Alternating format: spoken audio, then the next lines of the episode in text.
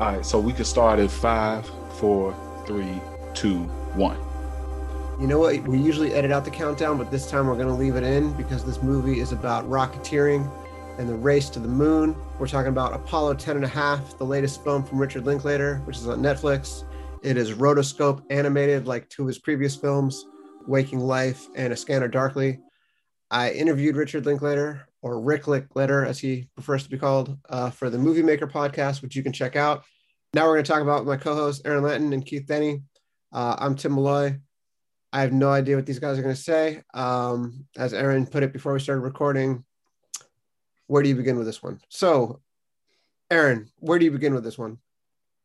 Yeah, you know, we I've had two minutes to think about it since then. I'm still not sure. Um, it's an it's a really interesting movie. I'm not sure if I'm really familiar with uh, Mr. Linklater's previous work. I feel like I must have bumped into some of it previously, but it this it's it's like I don't know. I didn't have expectations coming in um, about like what the movie would be. So it succeeds at a lot of what it wants to do. Um, and it's like funny because at first I was like, oh, we're gonna go like on this narrative journey.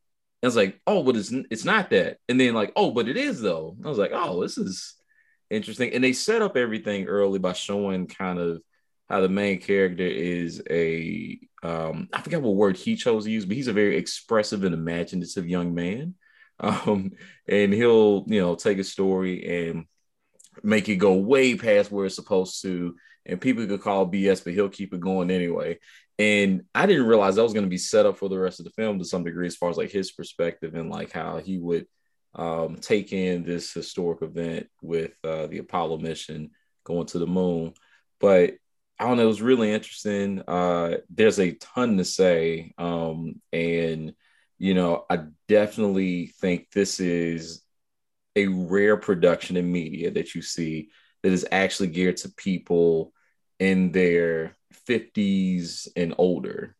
Like normally, most of the stuff that has this amount of budget behind this stuff, like they're really going to center towards audiences audiences that are much younger. But I think that's one thing that's really cool. Like depending on where you are and what you've experienced in life before, this movie's going to hit differently anyway, just off that alone. So I don't know, it's just really interesting though. Yeah, and in terms of his crazy imagination, for anybody who hasn't seen this, it's about a little boy named Stan. He's about nine years old in 1969, as NASA is about to send men to the moon.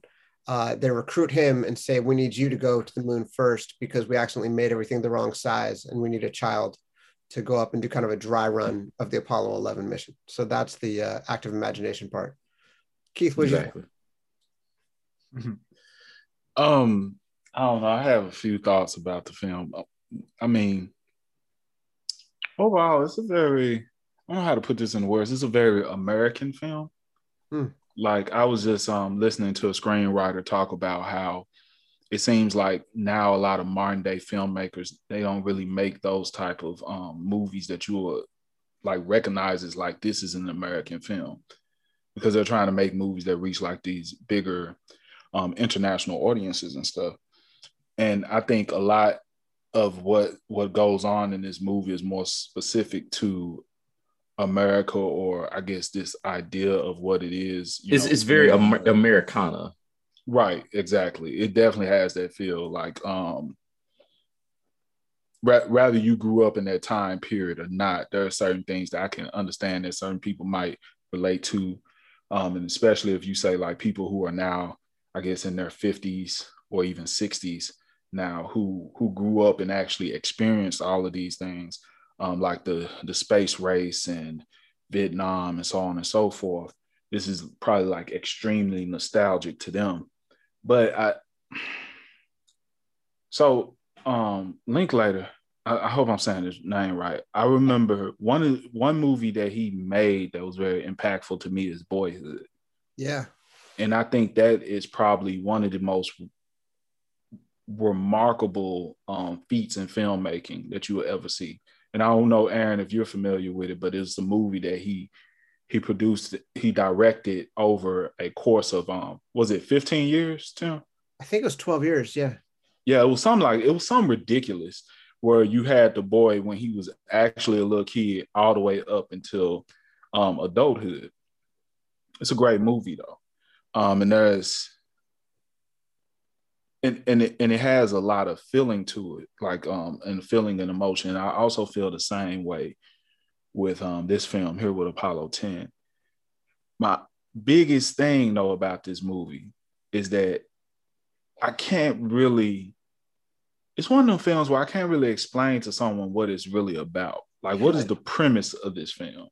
Like, we we it has a lot of emotion behind it, but it in a way it doesn't have much, I guess, plot in a sense. Well, there's not a lot of the narrative structure is such that you have to be able to um, kind of feel the jumps. Because really it's like okay is is the story about a boy and his family? Is it about him and his imagination? And or is it even more just about like how this amazing moment in human history um like just showing how not just in america but specifically in this town um that you know has nasa there and and like how that just like that moment impacts symbiotically like everybody. Everyone's into the the moon landing and and you know i mean like no matter where you at like that is how life is. Like you can't get through commercials without it throughout without your tv shows everything you know and everybody like it, it's it's like a i mean of course they didn't have twitter but they didn't need that like everybody was kind of single-minded in a way that's different today you know mm-hmm. um I, I think a lot of it's about telling a story about that moment and what it meant to people in this country, how it impacted them. Um, and also just kind of how people were living back then. You know, a lot of it's just like, you know, child rearing and how they happen not to kill each other, or right. kids would play these really rough physical games, and then you kept playing it somebody had a bone that poked out their skin. Or, you know, or washing your feet with gasoline. Yeah, and not, and not thinking another thing of it, like whatever um, or the, or how people even talking conspiracies back then with JFK. That's always been a huge conspiracy. It didn't take social media. I, I, guess I guess my biggest thing is that it felt in certain elements of it, it felt more like a documentary than an actual film. Yes, like That's me, I, I mean, uh-huh. when, when I mean film, a documentary, of course, is a film, but I'm saying like a more of a, a fiction type of film. It just mm-hmm. goes from one narrative to another to another, and I and I feel it like I feel the emotion behind it. I I actually like the protagonist a lot. I like all the characters in the film just because they're likable, but there's not a a I guess I'm always looking for like what is the motivation? What is the conflict? Yeah. And there's nothing like that in this. Yeah. And I think and I think it's it's weird to me like and and I don't usually read like reviews and stuff for films but it's mm-hmm. it's rated pretty high for a movie that I feel, and maybe I'm missing something that does not have an actual premise, motivation, or conflict. I, I don't know that that's what the movie is seeking to do. Like, yeah, but what it, I, I guess I'm saying, like, what great story doesn't have that though? Like, what what is the point? Like, what was the point of me watching the movie? Well, but that's what I'm saying. Like, so over it's, watching it's the documentary the, the movie, about that time period is active is choosing not to give that to you because that's not the kind of story this is this is just almost like it's a, it's an opportunity to see parts of imagination of this boy but like i said i almost feel like it it is the subject at the end of the day is the town at a macro level and then the the on, on a uh, you know, on a small level, more focus is the family. But I, I think it's not really seeking to do the general. Here's a problem. We're going to resolve this problem. A character has a motivation. Now they hit that thing, and the motivation. The, the closest thing we get to that is the boy who is near NASA knows enough to like kind of know what it would take to do all this different training and stuff, and imagines himself in this situation, being able to do his part as, as they keep talking about everybody doing their part to make the moon landing possible. Like him kind of wanting to be a part of that. Like, you know, like everything in this film to some degree is like when you're talking about character motivation and what they're doing, this and that is like, it's, you know, it's all centered around different parts of American culture, but at the end of the day, they all can come and, and share that moment and, and care about it and really have an impact. You know? It's great that you say that it doesn't really have a plot because he gets that criticism all the time. And at the end of the interview with Linklater that I did, again, that people could check out at Movie Maker, Movie Maker podcast, um, he says that whenever you see a summary of his movies, you always go, "Well, what's that movie about?" Or like, "What's the point of that?" I don't, I don't get it. And if you look at like Slacker, which is like his breakthrough, if you look at Dazed and Confused, which is one of my favorite movies ever, even Boyhood, Before Sunset, Before Sunrise, all of the Before trilogy, um, they all kind of have that knock on them of just it's just people talking and you're just kind of hanging out with them. And I talk on here all the time about the Quentin Tarantino quote about movies that are good hangs. Good hangs, yeah. Yeah, and that originated in a, a 2002 Sight and Sound interview. Uh, not interview. I'm sorry. A, a 2002 Sight and Sound survey where Tarantino listed Dazed and Confused as one of his favorite movies ever, and he said mm-hmm. that it's because it's such a good hang and how difficult it is to do a hang. And when I was talking to Linklater, he said that this movie is kind of like half to two thirds hang, and it's hang with just his family. It's just hanging out with like a 19 late 1960s Texas, you know, mixed marriage. I mean, like blended family, um, suburban family, and uh, I don't know. I feel like the whole thing with the kid is almost like making fun of movies that have plots because the the mm-hmm. plot with the kid going to space is so ludicrous and deliberately ludicrous. I feel like he's just kind of mm-hmm. using that as like a spine and a narrative device to pull it all together. But it really is just like you're gonna hang out with my family now. Yeah. Mm-hmm. Mm-hmm. I don't know. I like you can do a documentary where they walk you through all of it and say these are the games that people played and these are the shows that they watched, or you can just totally immerse people in what it was like to be in their living room. And I just kind of got intoxicated in it. Um, because I'm like a little too old for that stuff, but like I'm old enough, like I was born in 75, that I can yeah. remember like being in those living rooms that had like that dusty feel and like the old TV and like not too many channels mm-hmm. and like the old board games and all that stuff. I felt like I kind of got like the hand me downs from Richard Linklater's family. Yeah. Right. Like, yeah. My, like he's like the age of my uncles. Oh yeah, I could see that.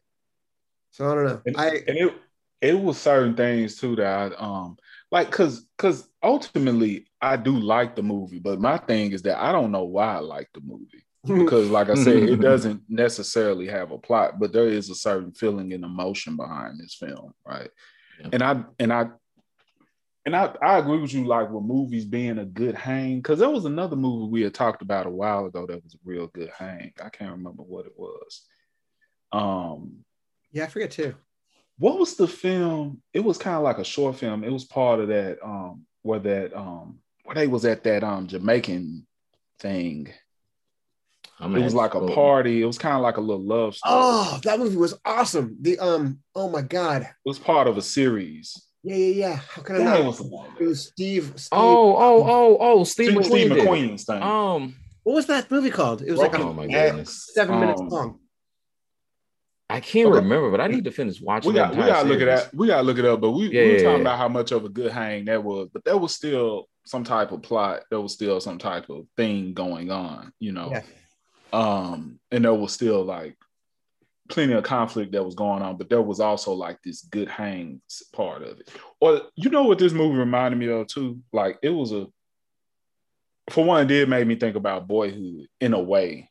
Boyhood, I think, is more connected to like I guess more the millennial age range, like a I w- I don't know if it was around like me and Aaron's age or a little bit younger, but I I felt like I related to that film in certain ways. But it also kind of reminded me of um Forrest Gump, where like so me me and my uncle had this debate, and I think I'm I'm sure other people talk about this too, how all the stuff that happens in Forrest Gump actually doesn't happen to Forrest. These are things that he's just imagining in his head from seeing things on TV. You know, rather it's um but because because he was like he couldn't possibly have done all that. And I was like, but that's the whole point of the movie is that this guy did all these things in his lifetime, right? So we we've been back and forth with that before. But um this film reminds me a little bit of that, um, except for the fact that I think because Forrest Gump also ha- has that type of feel like you're going back in some type of time capsule in a sense, right? Yeah, yeah. But once again, the, the, difference, and I also think that Forrest Gump is a good hang. I could watch, I could watch it anytime it comes on TV. But yeah. but I think the difference is that there is like this continuous like um this story in the plot, and we kind of know in a sense who Forrest is and, and and what he wants as far as you know being with Jenny, his relationship with his mother, like all these things we kind of get an understanding with. But this one, you know, like like we saying, we're kind of just hanging out with the family. Now, where I did see like an opening for something was when he um lied about at school during the show or tell about like his his dad's job or whatever. Yeah. And he kind of think that what his dad does is a little bit um insignificant in the grand scheme of things as far as um because he feels like he should, you know, be something cool like an astronaut or whatever. And and I felt like I don't know that towards the end, I guess I would have liked him to kind of realize that like that his dad's job was important, you know, because maybe this is why yeah, he, there are several tiny missed opportunities like this, right? And and I don't know, and that's the thing, like the movie really more so than telling a story in the way we're used to is really just almost I feel like that's what I just call a missed opportunity is really just the movie going, yeah, actually we're just doing it as if like it just happened the way it happened rather than the perfect moment to tell the children this or to connect this with this. Sometimes you get that moment, but oftentimes the moment kind of passes and you're like, oh, well, I could have done it, but it's too late now. Well, I have this thing about Linklater and Chekhov's gun, where I feel like he knows the whole Chekhov's gun rule of you introduce the gun, the gun has to go off. Um, mm-hmm. Just the way it is. He's constantly introducing sometimes literal guns and having them not go off. Like in Boyhood, he goes and visits his grandparents and they go shooting and like, you know, I'm watching with like a liberal LA audience and we're all kind of like, oh no, here comes the lesson. Like he went and shot guns and things are gonna go bad. Nothing bad happens. Everything's fine. There's mm-hmm. another scene in Boyhood where they're hanging out at a construction site with like some older guys, and the older guys are kind of like not bullying them, but like light bullying them. And it's like, oh no, this is gonna go bad. No, nothing bad happens. There's all these moments in and Confused where it's like this could get really dark. Nope. And then in this movie, there's the part with the fireworks where I'm like, oh no, someone's gonna get their mm. hands blown off. Nope. He just constantly introduces these possible conflicts and then doesn't do anything with them, where it feels like almost a commentary on movies where you know, you're enjoying the movie, and then two thirds of the way, and you're like, well, not that much has happened. I guess this couple is going to break up now for some weird fake reason, or you know, this person's um, mother is going to get sick, or whatever. We must have a climax at this point of the film, no matter how fake it is, yeah, um, or forced.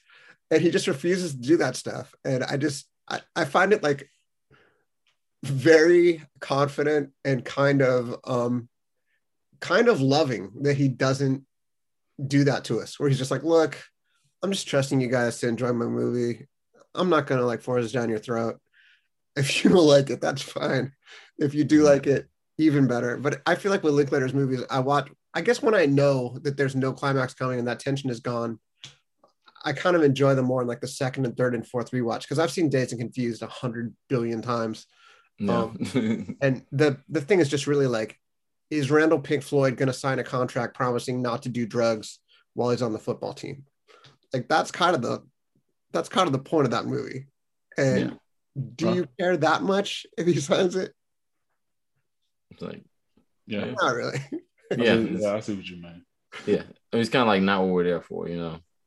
But it's a, you need a plot, you need something, but you mostly just want to like get to know these people and get immersed in their world. And I think his movies are definitely like because they don't have that like firm thing that happens, you can dismiss them really easily. Where it's like, well, what is Dazed and Confused? It's just like a lighthearted movie, a bunch of like stone kids hanging out. And like, what is this movie? It's just this kid and his family, and doesn't really matter. But then he like sneaks in this stuff like the moon landing is happening in the background, and this whole conflict between hippies and squares and this whole like social we we talked a little bit about Gil Scott Heron and Whitey's on the Moon um, when it was featured in God, what was that show? Uh, uh come on, Aaron, you can do this. Love, it was they love, was Lovecraft Country. Country. Yeah.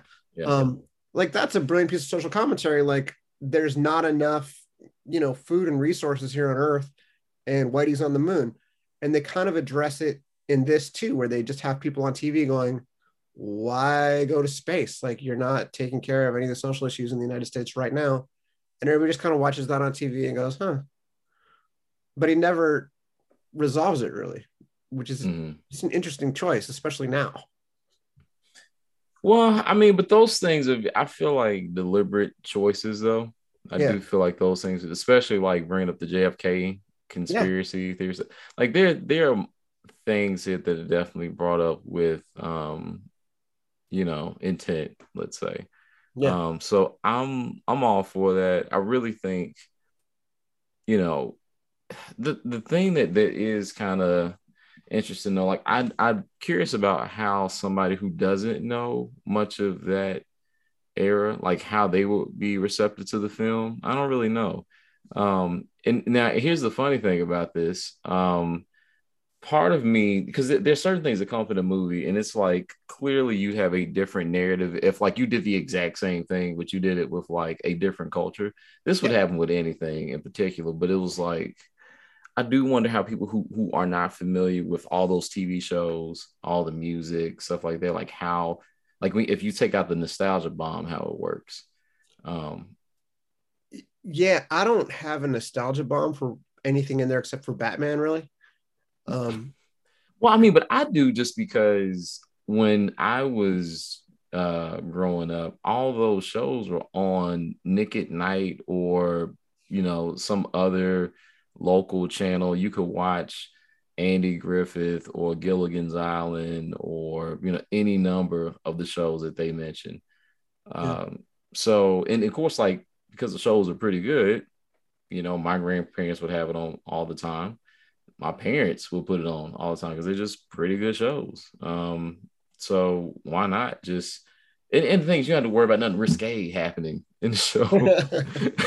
you can just throw it on and just be like, all right, if the kids like it, good. I can just walk off for the next, you know, 20, 30 minutes.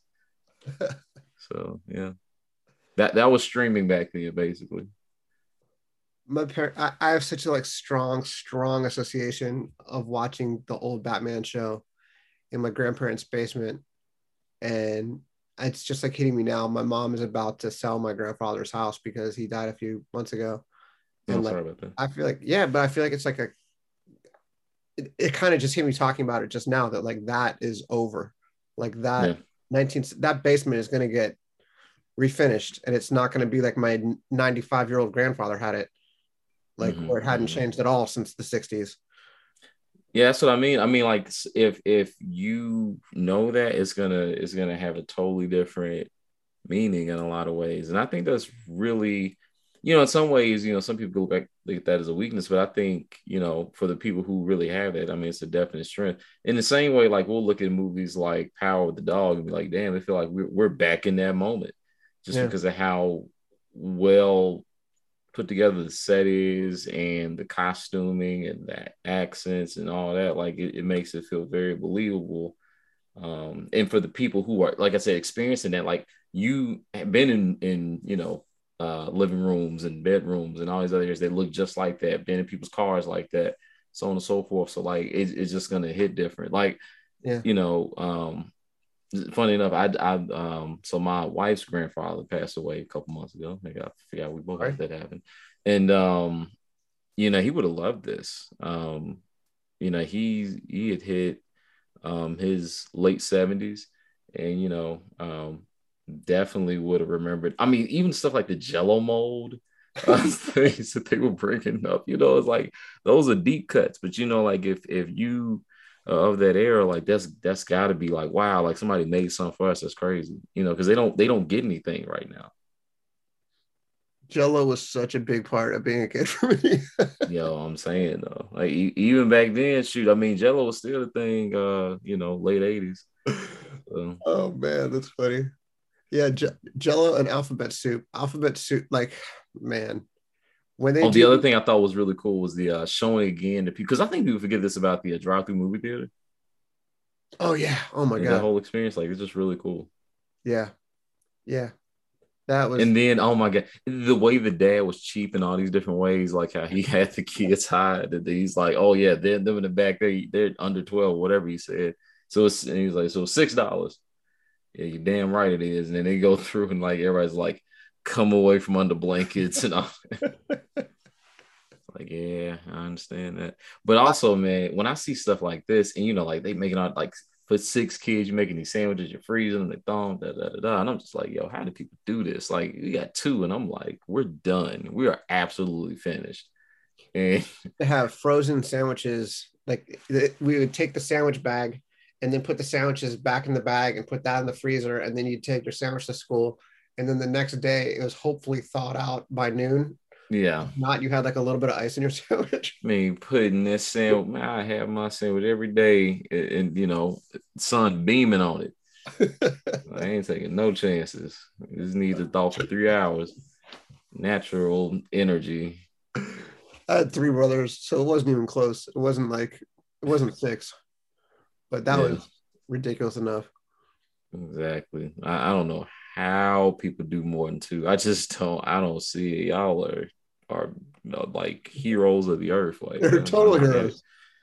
Yeah, not man. Like two is a lot. Jeez. Yeah. Well, anything else to to add about the the film, gentlemen? Mm. No, I, I do want to yeah. say the the the art style was dope. Yeah, the art style is dope. It um, it reminded because he did a, a, Scanner Darkly, right? Yeah. And uh, what was the show we watched? Un, was it Unbound? Unbound? Oh yeah, the one with Odenkirk. Yeah, that one was pretty. Good. Is that what it's called? It was one. It was I, I, know it's the Amazon show. Um, yeah, it was. It also I really. Are they, are they, doing a season two of that? Because I'd watch it. Yeah, that's uh, awesome. It was I think, dope. I'm not completely sure. I, I got to look it up again, but that was a really good show. I wish they promoted more because it was like super solid. That should have won some awards. I, I, didn't. I don't remember the award season, but I don't know if they got anything that year. Yeah. Yeah, I can't remember the name of it. We're gonna have to figure that out because nah, just, nah, that's too good to not remember. Shoot, if season two came out, I don't care if it was a couple months ago. We had to go back to that. Right. Uh, I thought I had a classic low key pick with this show with this movie because it had like the Linklater stuff that I he's like one of my favorite directors ever. And then it had animation, and every time you guys come up with an animation thing, I'm like, oh, animation? I don't know. Uh, and I was like, oh, we're gonna combine. We're gonna combine the two worlds. You can combine forces. Except oh. Uh, Invincible is like the fucking best thing ever. So you know that's an obvious hit with animation. Mm-hmm. Yeah, it's called Undone, by the way. That's right. There we go. Is season mm-hmm. two out? Um, no, no. But um, but yeah, back what you were saying. Yeah, Invincible was pretty good. Um, so sometimes we suggest good animated stuff. I guess. I, I'm still shocked you like the Invincible, but that's nice. Who? Um, Tim. Tim. Oh, dude, I loved Invincible. Invincible's cool. I love yeah. Invincible. I I have like some. I don't know what my bias is against animation. Like, I just have to get over it, honestly, because they tore down that wall for him with, with all that that maturity. yeah, I don't know what it is because another thing I talked to Linklater about cartoons are such a giant part of being born in like the 70s and 80s and 60s too because right. it's like you said they're on all the time and you see the same things again and again and it's like scooby-doo and like bizarre guests. It's like scooby-doo and kiss. You know like batman that. and uh ninja turtles got a movie together. Did they? Yeah i read i read the comic the comic the comics the comic straight yeah, they they also got um um Ninja Turtles and the Ghostbusters. That's a good series too. That's a good one. Wow. Mm-hmm. Dang, all right, I gotta check that I out. haven't I haven't finished it, but I read some of it. Um but yeah, I, I know what you're talking about, Tim. Like I remember as a kid, like you have like Scooby Doo with all these different other people you teaming up with. uh, Scooby Doo and and uh, Jabberjaws used to have like different. Oh, people. Oh yeah, or or it'd be oh, Jabberjaws and Josie. All, all the Hanna Barbera stuff, like you had a chance for the folks to interlope. I don't think they ever did Scooby and Yogi or nothing. No, that would have been. Yo, dope. have y'all seen the Hanna Barbera um comics that I think that I think Image has been doing lately? Okay, what about them? They like super dope. Like they got the Flint the Flintstone series is so good. Oh yeah, nah, the IDW. Um, I, I'm I'm all about what they do, man. I, will take a risk anytime with with, with, the, with their people.